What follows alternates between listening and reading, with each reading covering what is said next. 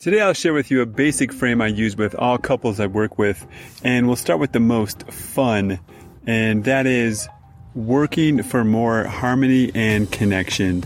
What's up, everyone? This is Jason Polk. You're listening to Healthy Relationship Secrets for Parents, the podcast that saves your relationship from parenthood.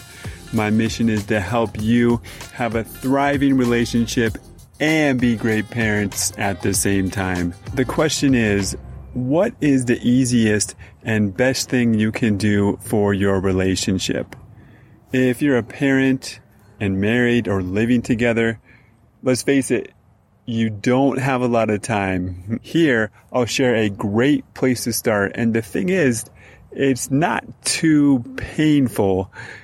We're going to talk about in a subsequent episode having less disharmony and that can be a little more difficult, but here we're focusing on creating more harmony and it can be fun. We all want more connection, right? We want to feel closer to our partner. We want peace. We want to get along. So why not practice building this peace? Why not practice creating more connection? Sometimes we focus on things we shouldn't do. We focus on avoiding conflict, avoiding disharmony.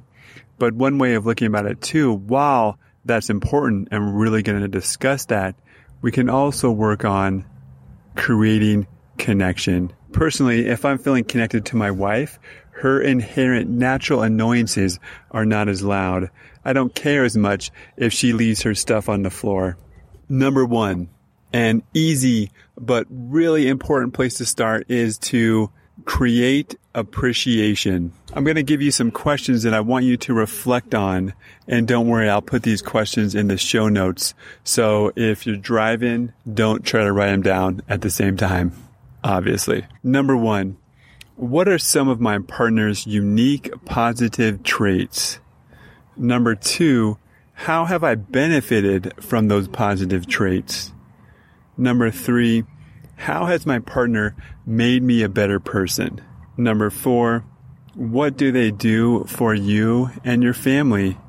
Number five, in what ways have I grown while with my partner? Number six, reflect on an amazing vacation you two had together. What about it was so great? And maybe even pause hopefully you have a really good getaway with your partner. My wife and I, we've been to Florida several times. We kind of like the Gulf side where generally it's the less hip side as opposed to the Miami side. But man, we love this chill at the beach. And generally when we're at the Gulf, oh man, the temperature, the water is perfect. I digress. So think about an amazing vacation. Also, acknowledge your partner doing things like thank you for making the coffee. Thank you for taking out the trash. Think of the things that, although they may be small, your partner does around the house. Any positive acknowledgement is a good thing. Okay, so you have your list. The next thing you do is to share this with your partner. And if appropriate, you may request your partner do the same. Starting to build appreciation is relatively easy and it can go a long way. Here's a quote from John Gottman. He's a couples researcher.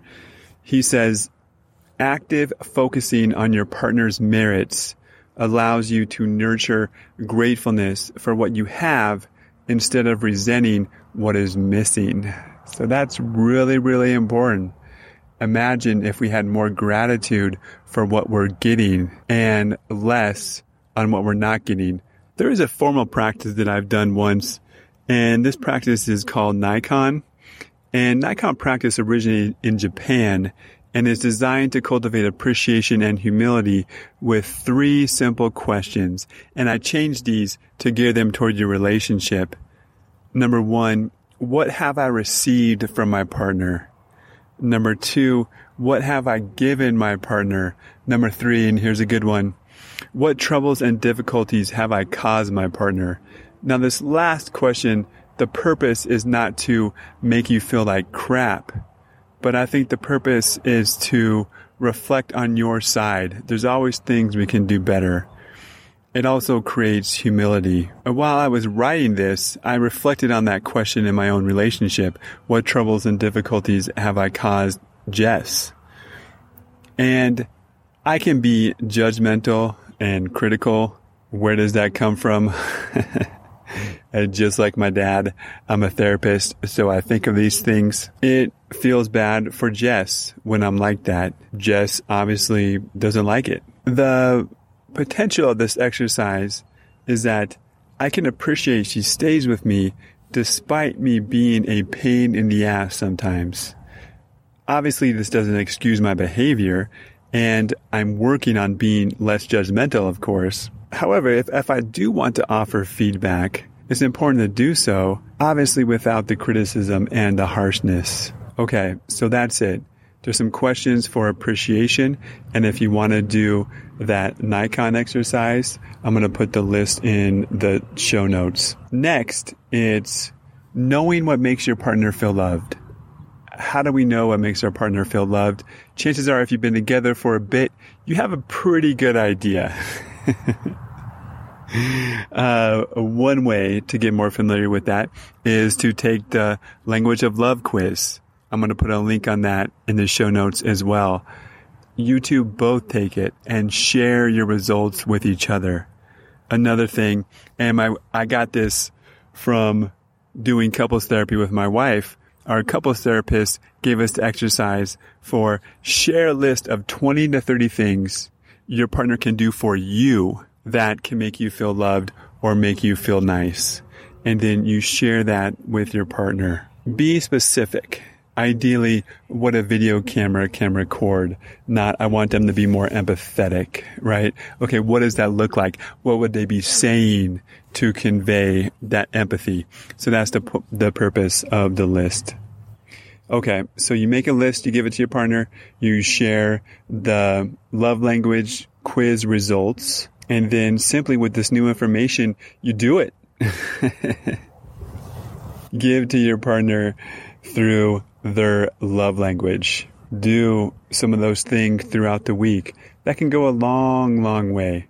This was even noted in our couples therapy. Even small tweaks can go a long way.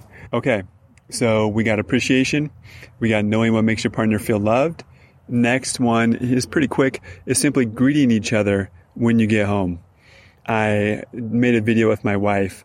It's called the welcome home exercise. And again, I've put a lot, a lot of links in these show notes. I'm going to share the link of the video. But basically what it is, when you get home, the partner who is home simply drops everything, unless you're in the restroom, of course, and gets up and greets your partner. Okay. And then the next one, an easy and fun thing to do to create more connection is to have a date night. I know it's cliche, but as parents, you got to do this first. Get a sitter if needed. Number two, go on a date. Is that simple? and uh, you know you may devote more time to your children, work, hobbies, exercise than your relationship. Part of the mission of this podcast is to remind you to move the relationship up a little bit more in your hierarchy of time allocation. if that makes sense. We want to make it more of a priority. And the reason why we do this is because we benefit. The last one is to consider having a weekly meeting. Consider having a weekly check-in. And that's basically gives opportunity for anything that has come up, any issues that have arose, get on the same page with kids, finances.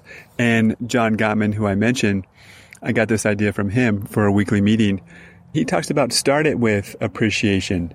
And good thing you now know ways to express appreciation and then share what you would like to talk about, if anything, and then end on what can I do that can make you feel loved uh, slash appreciated in this upcoming week. So that's it. Things you can do that I think are easy and fun is to appreciate your partner, knowing what makes your partner feel loved, and then doing what that is, greeting each other when you get home, having a date night, and consider having a weekly meeting to get on the same page. Trust me, that's going to create more harmony, connection in your relationship, which is what we want. So thank you for listening. And next week, I'm really excited. I have an interview with a social worker from Quebec. Her name is Anouk. She works with emotionally intense kids, and we're going to talk about that. We're going to explore that and then how to navigate that with your partner. So again, thank you so much for listening. And hey, a reminder, if you've benefited from this material, please give a review and share this with anyone who could benefit as well. Again, thanks for listening.